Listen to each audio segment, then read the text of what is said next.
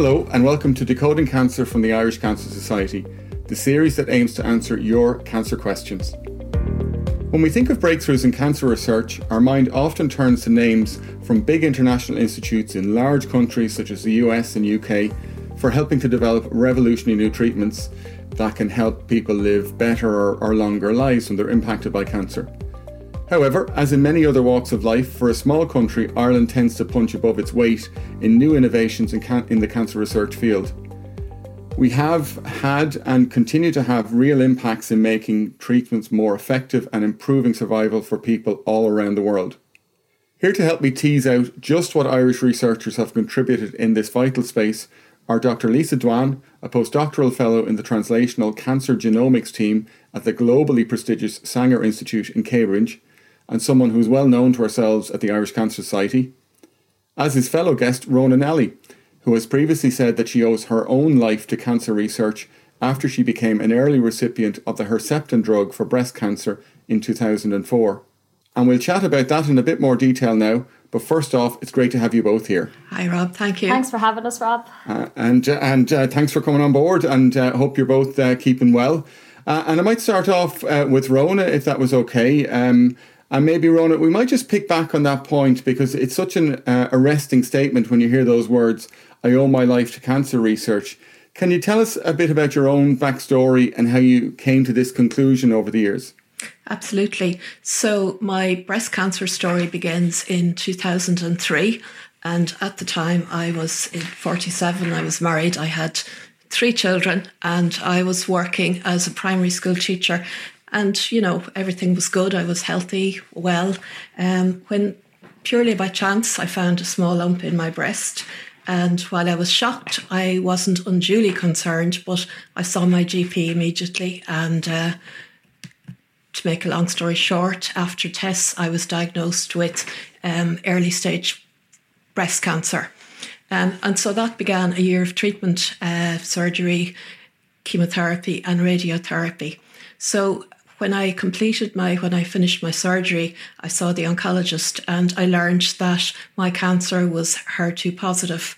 So I was asked to participate in a, a trial uh, into the efficacy of, of uh, Herceptin in primary breast cancer uh, in preventing reoccurrence and, and better outcomes. Um, um, what did you understand by, by HER2? Because maybe some people um, I know it's more used more commonly now in, in breast cancer circles, but but what, what did you understand from that, and what what what maybe prompted you to look at a trial or other sort of treatment options associated with the trial? Well, I wasn't aware that my cancer was HER2 positive until I saw my, my first visit with my oncologist. And he explained to me, and I was giving a lot of literature about her HER2 positive breast cancer. And I learned that it was actually the very one you didn't want to have. It was the most aggressive, it had the worst prognosis, um, the one that was most likely to occur and was least responsive to chemotherapy. So that wasn't a great thing to hear. But I was offered you know, a, a, an opportunity to participate in this trial, which was an international, huge international trial. And I very gladly accept it. Yeah, you were in an unusual group in the trial. You want to tell us a little bit more about, uh, I suppose, the more convoluted journey that you had into getting access to Herceptin? Well, I ended up in the control group in the trial, so I didn't actually get Herceptin, so that was disappointing. But that wasn't the end of my my my my Herceptin story because I finished treatment after a year. I was very relieved and hoping to get on with my life, but within a few weeks, I had persistent back pain, and after scans and investigations, I was diagnosed with um, advanced metastatic breast cancer with multiple metastases on my spine. And at that stage, because Herceptin had recently been licensed for stage four cancer, I started back on treatment with chemo and Herceptin. And obviously, uh, with recurring so quickly, my prognosis was very poor. But I started back on Herceptin and the, the chemo, and my first scans showed a huge improvement. Um, and I've had since then, um, that was 2004, an excellent response. So I've been in, you know, my cancer has been stable. I've been in long term remission. So I can say quite, quite definitively that if it wasn't, wasn't for Herceptin, I would certainly not be around today. I, you know, my lifespan would have been quite short. And it, it, I find it fascinating, actually, your individual story, because being in the control arm, uh, it, you didn't uh, get access to Herceptin, but by being in the control arm, you contributed to the development and validation that it was a beneficial treatment, and then got access to it. Uh, and thankfully, um, we're we're all still here to to celebrate that fact that um, you've responded so well. Yeah, and you know that that trial that I was on, the primary into primary breast cancer, that was was terminated early in 2005 because the interim results were so spectacular.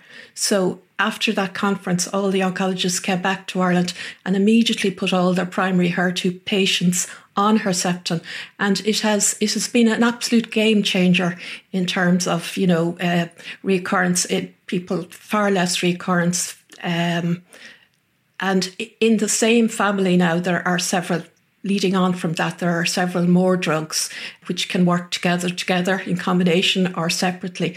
So now HER2 positive cancer is, is one of the better, has one of the better prognosis and people are, it just has, that Herceptin has saved thousands and thousands of lives all over the world.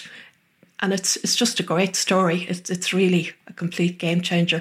And it's also a targeted therapy so that it doesn't have the same effect as you know chemotherapy it, it, it, has far less side effects. Well we've actually we've a really great pairing between yourself and, and lisa here today because um, there's so much overlap in, in some ways as i think will become evident in a minute between both of your stories. And, and lisa we'll chat a bit about your research and what you've done in this space in, in just a bit but you've had a personal experience um, from from breast cancer and, and, and your mum who I had the great um, privilege of meeting a couple of times actually and she's been a great supporter of the Irish Cancer Society was actually one of the first people in Ireland to receive Herceptin as well as, as part of her um, cancer diagnosis. So uh, she's been a real inspiration, certainly to me, and, and I, I suspect to your work. Uh, you know, what what what can you add to that?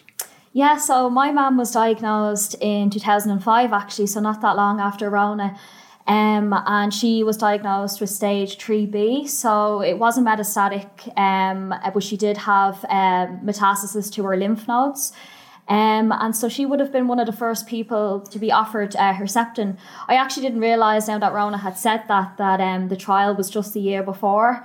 Um, and when the oncologists had agreed then to just put all of their primary breast cancer patients on Herceptin, my mum would have been one of those first patients to actually receive that. And she ha- had a similar uh, treatment plan. So she had she had a lumpectomy, so she went in for surgery straight away, and then she had chemo um, and radiotherapy um, and also Herceptin for the full year.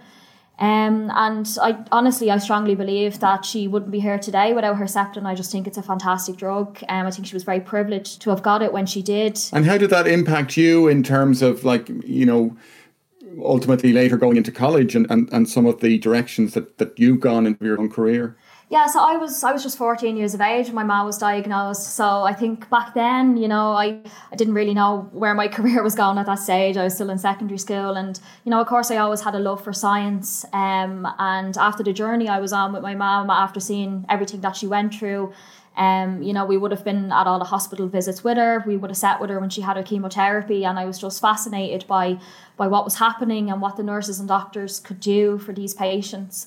Um, and it, was a it was a tough journey for it was a tough journey for the whole family, and I guess I just wanted to be part of part of like helping women in the future to recover from cancer and that's where my interest in in studying uh, cancer went into so I went to UCD to study science and genetics um, and I ended up majoring in pharmacology and then I went into a PhD um, in cancer biology. So I, I mentioned a little bit in the intro that you're well known to us here in the Irish Cancer Society um, for having been a, a, former research award recipient, and you were also involved in some of the cutting edge work undertaken through um, the Breast Predict uh, research program, all of which was enabled by the amazing generosity of, of the donors to the Irish Cancer Society. So tell us a bit about that and what your own involvement was then. So I suppose it's it's it's kind of after your undergraduate and uh, maybe you, you transition then on to what you're up to now as, as one of our global Irish cancer researchers uh, based in, in the Sanger Institute. Yeah, so um, in the final year of my undergrad, um, I did my final year research project project with um, Professor William Gallagher and uh, Darren O'Connor in UCD, and of course I had heard a lot about Breast Predict because it was up and coming at that time, and it was about to start next September. Um, and I, I knew I wanted to, to stick around in the lab, and I was really passionate about the, the research I was doing. And very luckily, um, uh, Professor Darren O'Connor offered me a PhD with Breast Predict, and I was absolutely thrilled. Um, it was such a fantastic consortium to be part of. Um, so, for my research as part of Breast Predict, I was looking into a protein called USP11, and we saw that this protein had an effect on how cancer cells um, that are dependent on estrogen, how they grow. And we were able to uh, carry out this fantastic study to kind of pick that apart and look at the role of USP11 in these particular uh, cancer cells. And we moved over to RCSI, of course, from UCD. So I was with the Breast Predict team for, I think it was four and a half years in the end. And we managed to publish our paper on USP11 just last year um, in 2020. So I was in Darren's lab actually in RCSI until uh, 2019, and then I moved over to Cambridge here to the Wellcome Sanger Institute.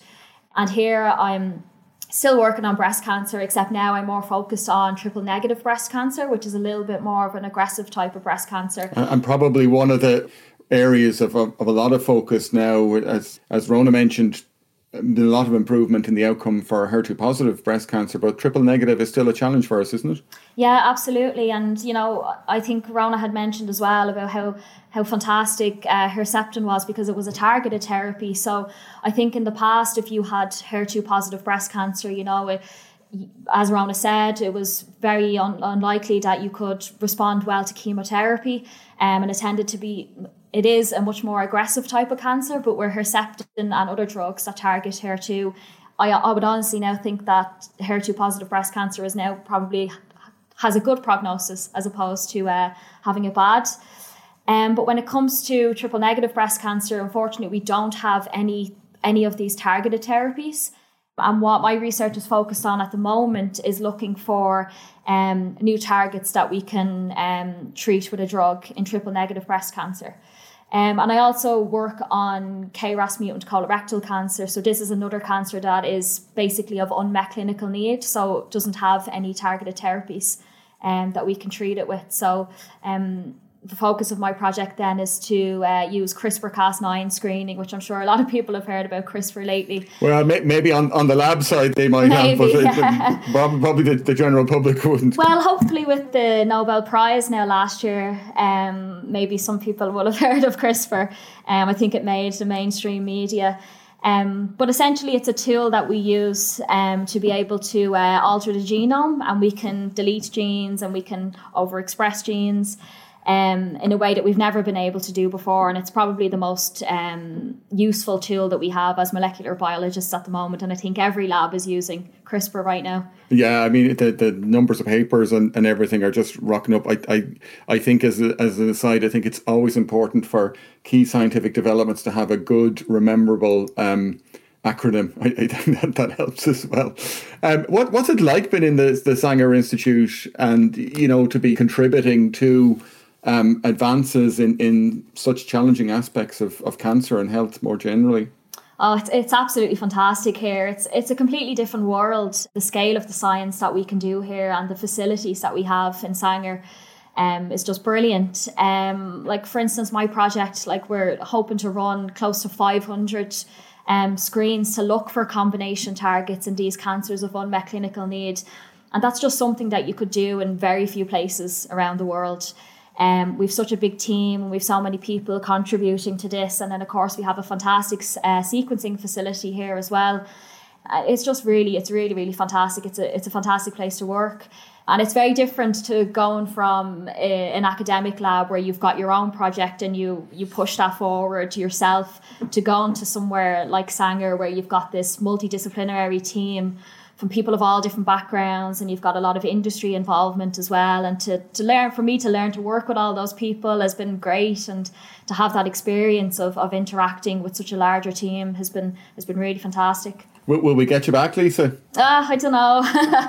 yeah, no, I, I, do hope to return to Ireland um, in the future, yeah. but maybe not anytime soon for yeah, now. good, good. No, and, and, and uh, I suppose that's one of the advantages of science as well that you get to see other people, other ideas, and, and contribute. And I, I think people need to see the approach on cancer as a global effort, and it's fantastic um, that you know you've been able to I suppose get the get the start in Ireland and, and be able to contribute at that um that kind of scale. Yeah, of course. And to be honest, I think researchers going abroad and getting the experience in other places and seeing how other countries are, are doing these things and then bringing that expertise back to Ireland, I think is, is something that's very attractive to researchers at the moment. So it's certainly something I'd love to do in the future. Yeah, and was, to me, it was one of the things about Breast Predict because it was such a scale and, and through the support of the, the public the Cancer Society was able to put 7.5 million into Breast Predict, and I suppose it was one of the largest um, ever investments in, in, in cancer research. And I think, I'm trying to remember the figures now, but we several thousand women contribute samples to that, and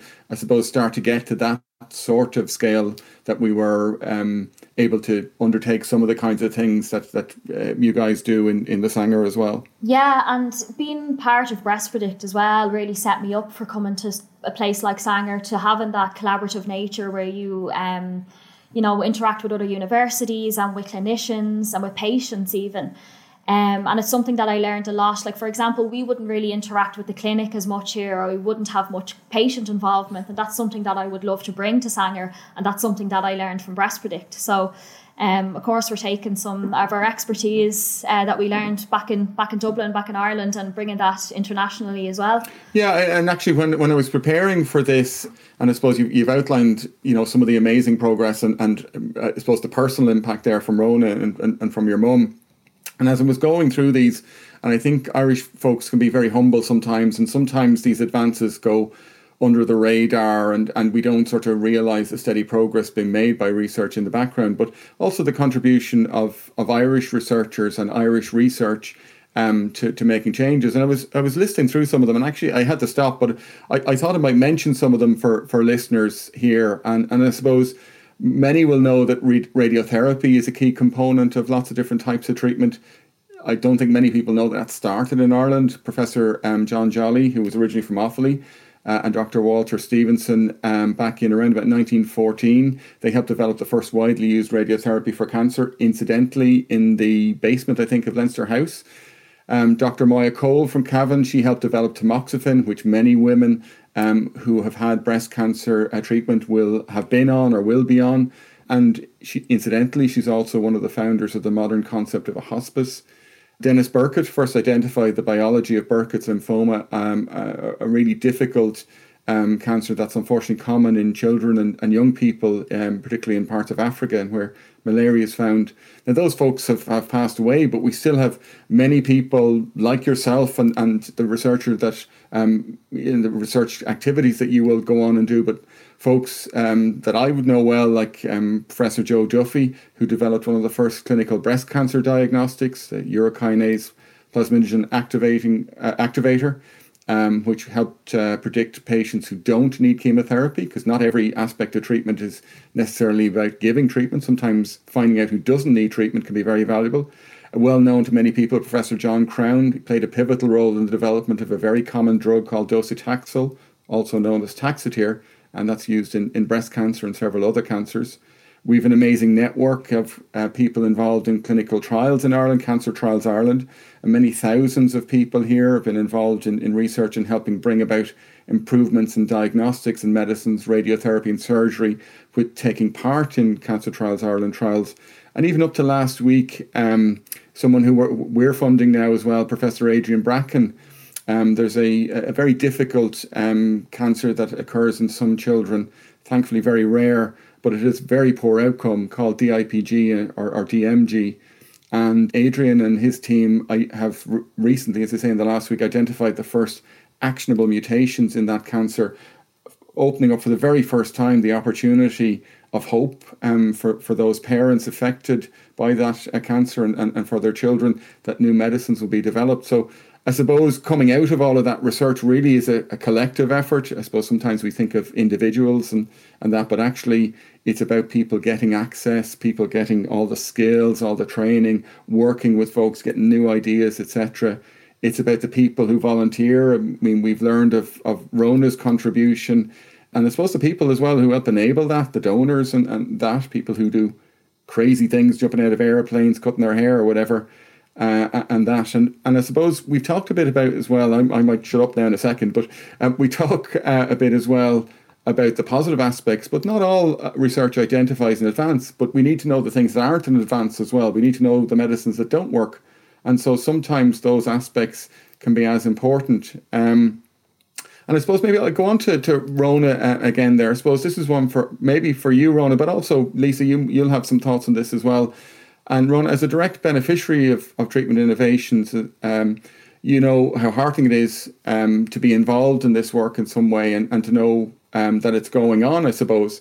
So, how important is it, do you think, to support Irish research and to be at the forefront of such exciting developments? Oh, I think it's absolutely crucial. Um, I think all patients want to want a cure, you know, would like a cure, and failing that treatment that will will you know prolong their lives. Um, but it's not all about treatment and it's it's about the quality of life as well. So research as well into um, the survivorship aspects and into you know optimization of treatments uh, perhaps combining current treatments. It's not all about new treatments also about minimizing side effects both long and short term side effects.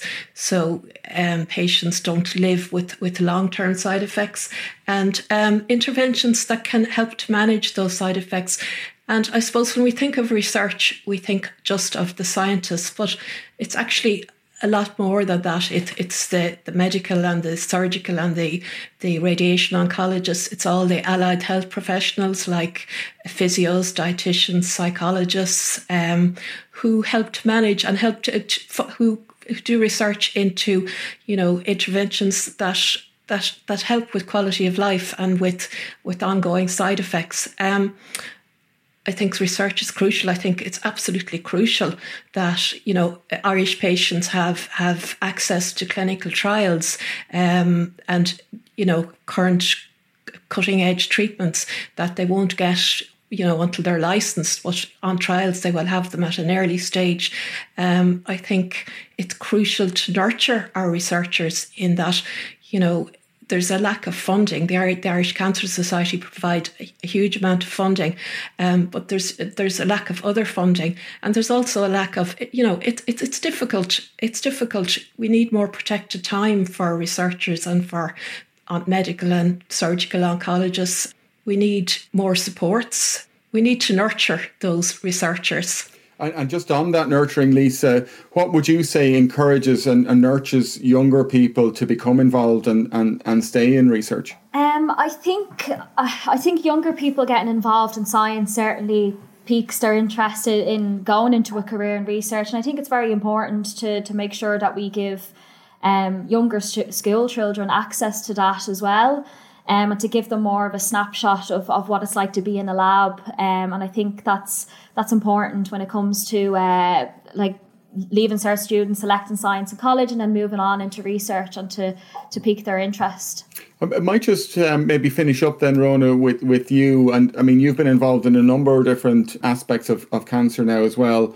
Uh, and of course, you've volunteered your own time in support of uh, other people affected by cancer through our um, Irish Cancer Society Survivor Support um, Programme. Um, can you tell us a bit about that and, and what it's about, why and how you became involved in it, and the benefit that, that you see um, for people, you know, becoming involved in it? Um, well, I became involved in it in, I, I think, initially 2008. Um, I became involved in a, a, focus group with the Irish Cancer Society because when I was diagnosed, I found there were absolutely no supports or no information for people who had a metastatic diagnosis. It was all geared to those with the primary diagnosis. So I was I was very keen to to rectify that. So as part as a follow on from the the focus group, we formed the Living Life group and we trained to become peer supporters.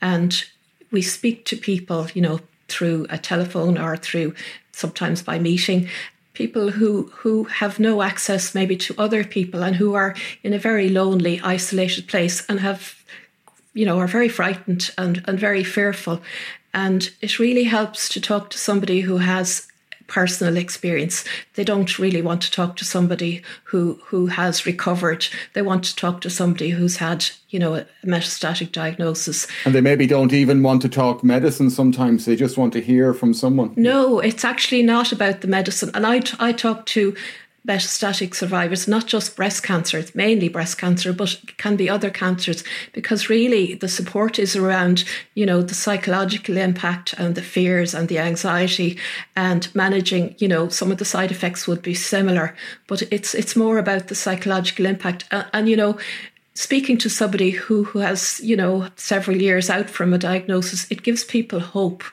And, and that's so valuable. And you know, it helps them, you know, to, to realize that, yes, it's an absolutely shocking diagnosis, it's devastating, but life can be good again. They, there are good treatments, you know, um, and you can live quite a good life even on treatments. And some of those treatments, with all the new therapies, the targeted therapies and immunotherapy, and all of the new, you know, drugs and treatments, um, people are living much longer. Mm-hmm. And that's great news. And, and, I think that's a really great illustration and a great way to sort of finish up. And unfortunately, our, our time is coming to an end. I think that word hope to me encapsulates a huge amount of the different things that, that, that happen in research and that research brings about. I'm truly grateful to our, our two great um, speakers, Rona Nally and Dr. Lisa Dwan. Um, thanks so much for joining us. If any of our listeners would like to find out more about and support the vital research funded by the Irish Cancer Society, you can visit www.cancer.ie and remember to keep an eye out on our social media channels for new podcast episodes and do let us know your thoughts using the hashtag decodingcancer. Anyone who would like help or advice on any of the topics we've touched on today can contact our dedicated Irish Cancer Society support line on free phone 1 800 200 700 or email supportline at irishcancer.ie. Supportline is all one word, and that will get you through to speak to one of our specialist cancer nurses. Don't forget to tune in next week when we'll be looking at the area of misinformation around cancer and the ways that you can ensure you get the best and most reliable information when you need it.